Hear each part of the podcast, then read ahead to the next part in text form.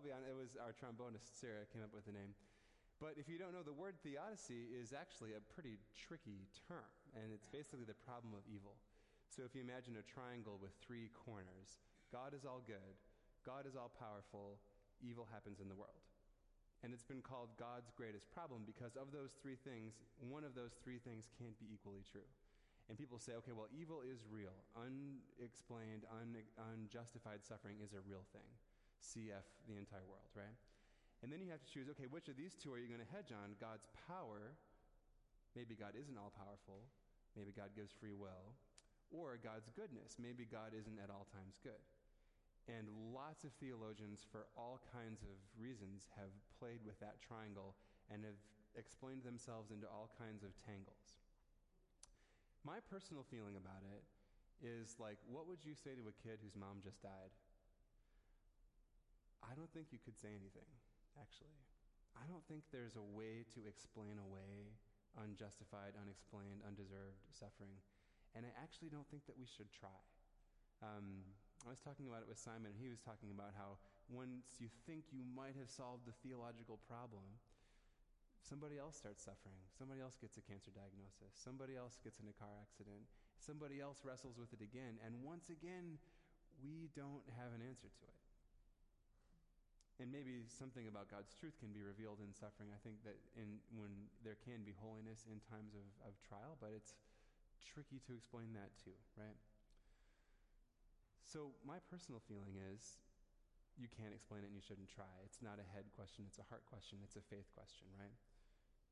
And it is God's biggest problem. And for me in my theological work, this is the one I still, this is the nut that I have not cracked. I, I don't have an answer to it. But I do think that music is one possible response to, not an answer to, not a solution to, but a response to the problem of suffering, right?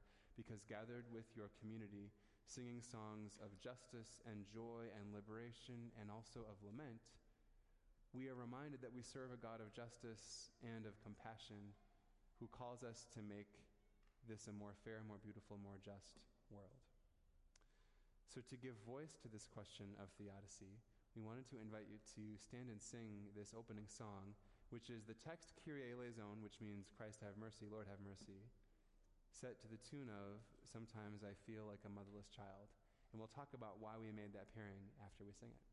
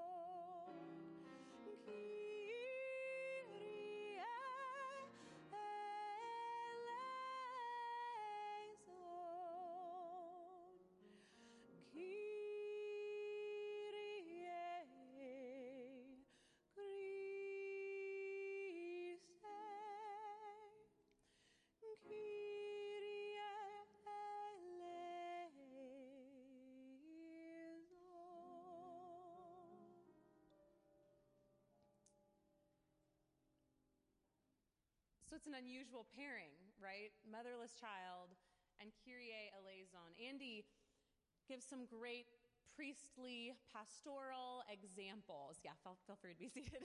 um, of, of how we face pain and injustice in the world. And Andy gave those great personal one on one examples because Andy is a great pastoral priest. I am not. I work in higher education, and so when I think about this question of pain and suffering, I don't actually tend to imagine the personal story of the parishioner who has lost a loved one. I instead am encountering, I live in Jackson, Mississippi, and I work in community engagement. I look at the problem of evil as these systemic questions of how does this evil keep perpetuating itself over and over and over? And furthermore, how am I complicit in that perpetuation? There are systems of injustice all over the world. And we have paired the text Kyrie eleison, Lord have mercy, Christ have mercy, Lord have mercy, with an African American spiritual, sometimes I feel like a motherless child. Finding mourning and being lost in that complicity, I think, is a question that plagues all of us as we begin to grapple with the ways that many of us benefit from systems of injustice, right? I was born to parents with a college education who set up to inherit a huge family farm in Nebraska. That's not fair right? When I look at my neighbors now in Jackson, they definitely aren't set, aren't, aren't set up to establish and, and inherit a huge farm. Furthermore, the color of my skin, the level of education I have, all of these things set me up to unjustly benefit from these systems. And so, one of the things that Theodicy is doing by pairing the sounds of jazz music the words that we've sung for years and years and years in these beautiful halls with stained glass windows is troubling the waters, right? We're saying, we are sorry, and how do we deal with the problem of injustice and pain in the world? Because while Andy gave that triangle, right, there's pain, there's sorrow, there's suffering, there's injustice, and God is all powerful. But Jesus, the core of his message, right, was that God is powerful through us. God is waiting for us to act with God in the face of this injustice. And so, one thing that we do as Theodicy is bring in the voices of those who have not necessarily had the same privileges of us. Stories of, uh, that have been sung for generations, first sung by faces and names we don't even know because they weren't written down. We can't give credit to the person who wrote that song because we don't know who it was, right? And so, but we want to raise up that voice and honor that story. Stories that aren't ours. We don't own these songs. We don't own these stories. But we think it's vitally important that these stories become central to our tradition, which is why Theodicy's sort of tagline over the years has been expanding tradition without abandoning tradition. We love tradition. I mean, Andy is a priest, and my favorite services are the ones that invoke the medieval chants of Hildegard von Bingen, right? We are not people who want to toss out tradition in the name of just what's innovative, what's new. What I think is interesting is we aren't actually doing something that innovative and new. We are resting in the tradition of jazz. And jazz has existed in the church for a really long time. Um, and I've made a career out of saying uncomfortable truths, so I'm going to keep doing it it just hasn't existed much in mostly white churches, right? That's a hard thing to say and a hard thing to grapple with, but a question worth raising as we in our culture right now, central to that suffering we are facing is racial injustice. And any of us who live in the South know we, we can't have an authentic conversation without, without dealing with that. And so I think it's um, Theodicy's mission has, has been how do we put voices in conversation right now that are struggling to be conversive with one another.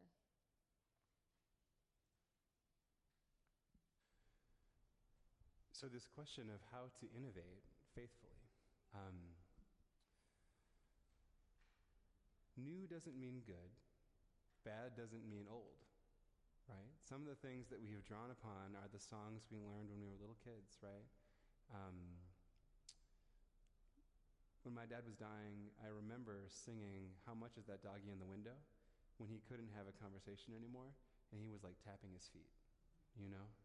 I remember singing Jingle Bells. And not that we were going to sing like the hymns of the church, you know? He didn't remember those. But he did remember Amazing Grace, actually. But this, these stories, these songs, these nursery rhymes, the, th- the songs we sing become the theology we call in in times of trouble, you know? And so the words and the text and the theology that we are empowering our congregation to sing deeply equip or not the people of God to call on God in times of trouble. It's like our prayer vocabulary, you know? So we're really committed to the text of what we sing. And also the music that we sing so that the congregation feels invited to do that one of the questions people often ask is okay, well, you know, you play the organ, there's a choir, why would you want to do something different? Because there's a really strong, especially in the Episcopal world, I'll name this, people are afraid it's going to be sort of bad band, no rehearsal, right? It's going to be like guitars and a PowerPoint, and like, who wants that? We're not a megachurch, right? Um, and so there's a really strong resistance. I don't know if you have felt some of that, but in, in, in my world, um, there's a really strong, like, a, you can feel like knuckles clenched around, like, don't lose the hymns, you know? And so we're trying to say, like, we don't want to lose the hymns. They're amazing. Like, I grew up on them. They're the, the songs of my faith, you know? But is it possible to expand them without abandoning them?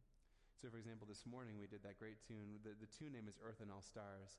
You probably remember the great Herb Brokering tune like Loud Boiling Test Tubes, right? And um, Athlete and Band. And, you know, it's a great hymn tune. It's kind of a funky text. But then we paired it with a different text, and people know that tune, right? And so everyone sang their hearts out, you know? Um, the example I'd like to look at together is this uh, psalm setting. So this is this is the Anglican simplified Anglican chant that we sang at nine o'clock, and we'll sing at eleven fifteen you'll probably recognize it. It's da da da dee do dee doo dee. And all we did is change the harmony underneath it. Right? So your your work is the same, the accompaniment is different. And actually, this is the work of music in the church, and it has been for centuries, right? Our tradition is, in fact, one of innovation. If you look at Bach, there's this great picture of Bach looking kind of sideways at the organ, and you can imagine what kind of chromatic harmonies are going through his mind. And his people didn't even like his, the, his music at first because it was, quote, too, too chromatic. There's a tritone interval, the, the augmented fourth. Uh, Maria, right? That's the, that's the tritone. People called it the devil's interval because of Bach. They were so annoyed with the way he was using it, except now you hear it and you're like, oh, well, that's just what chords should do. It's like, it's like, they couldn't handle it before Bach, you know? So our tradition is one of innovation. So I invite you to stand and sing this setting of Jerome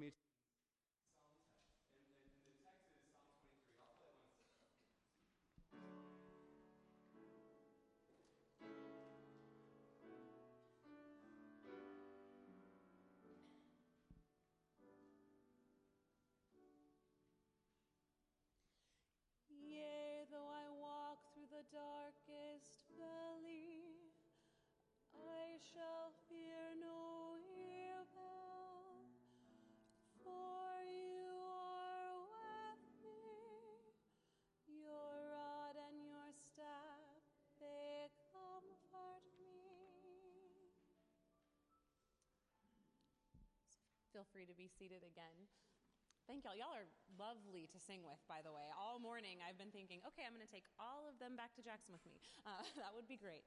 Um, I love that reharmonization, right? It, it, allows us to keep doing the things that we're doing, but by bringing in a new voicing, which is what we call it in jazz, by bringing in new voices, we can interpret and, and understand the things that we've always been doing in new ways. It doesn't actually limit the power of something, it, it enhances it. We still love the original Meacham, but now we have this new insight as well.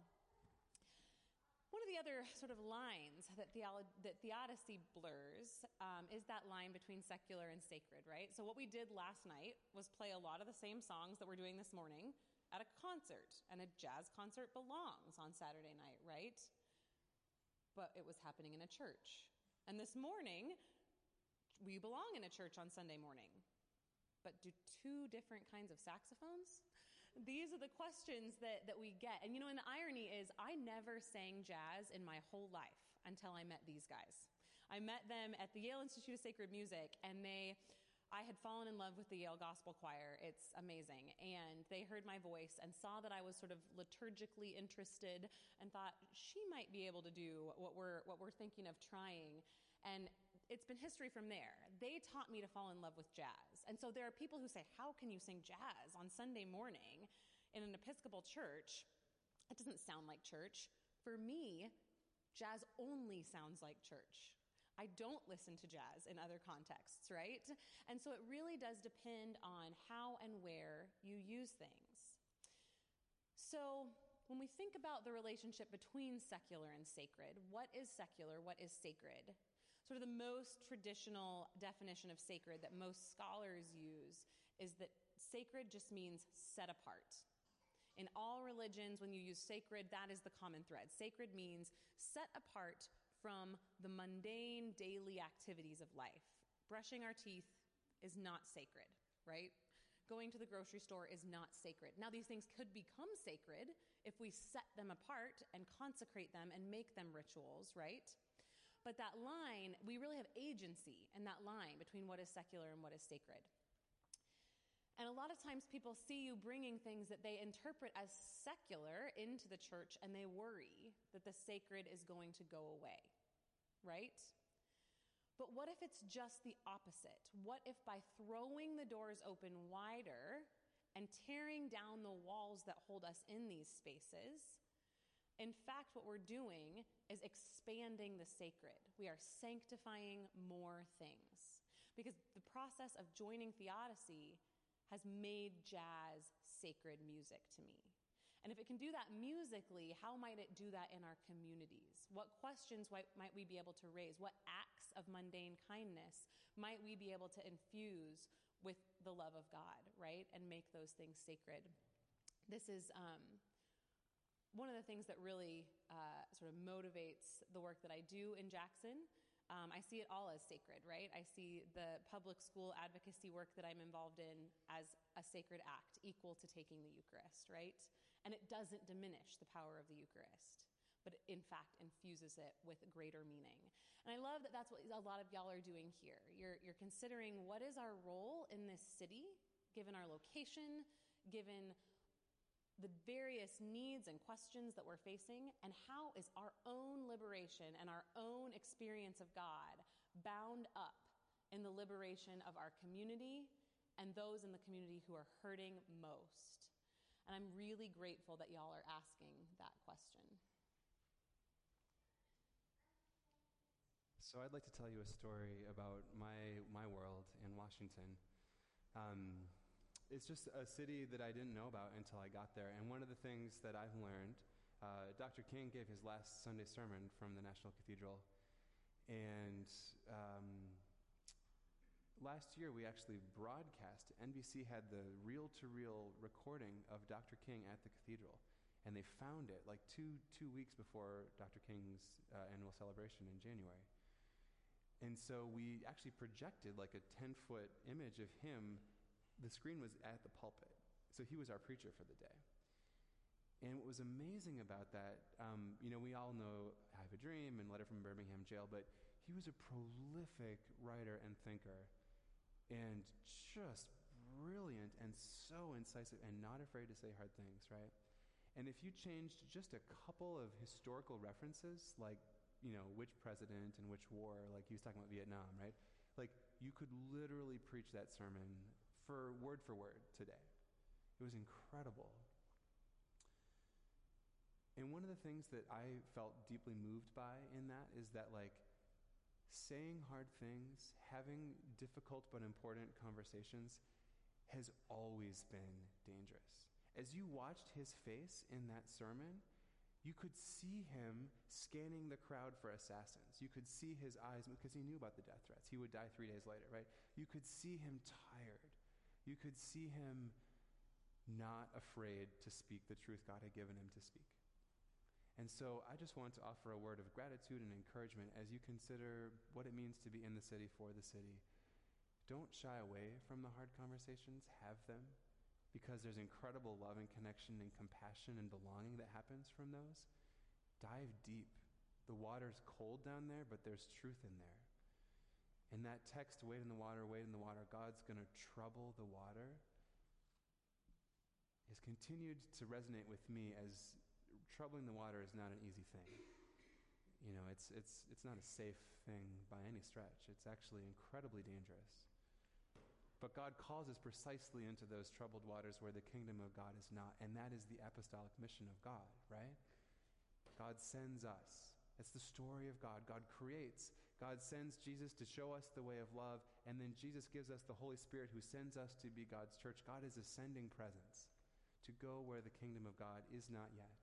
And as Anne said so beautifully, and as others have said, ours are the hands with which God loves the world. Ours are the eyes through which God will see the world. Ours are the voices through which the, the world will hear God's truth. And if not us, who? And if not now, when? I invite you to stand for our closing song. Y'all who heard that um, that last postlude, that Widor, other organists who also love tradition as much as we do have said to us, you know, don't touch Widor. Why don't you leave well enough alone? We love this piece. And, and I get that and I hear that, and it might be sacrilege what we're doing.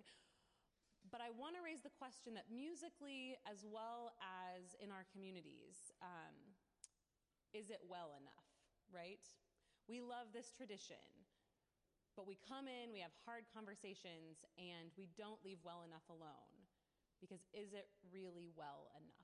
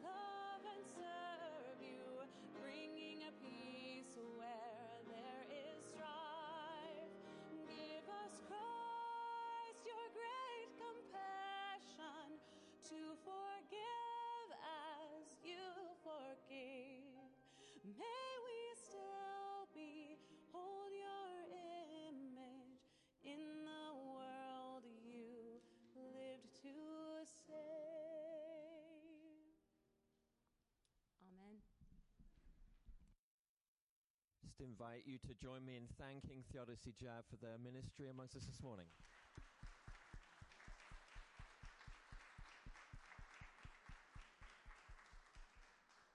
as promised, I'm going to whisk them away to be ready for the prelude, but please do um, catch up with any number of them, any one of them. There's a good eight of you here this morning, I think it is, around that number, uh, after the 11.15 service. Thank you for coming.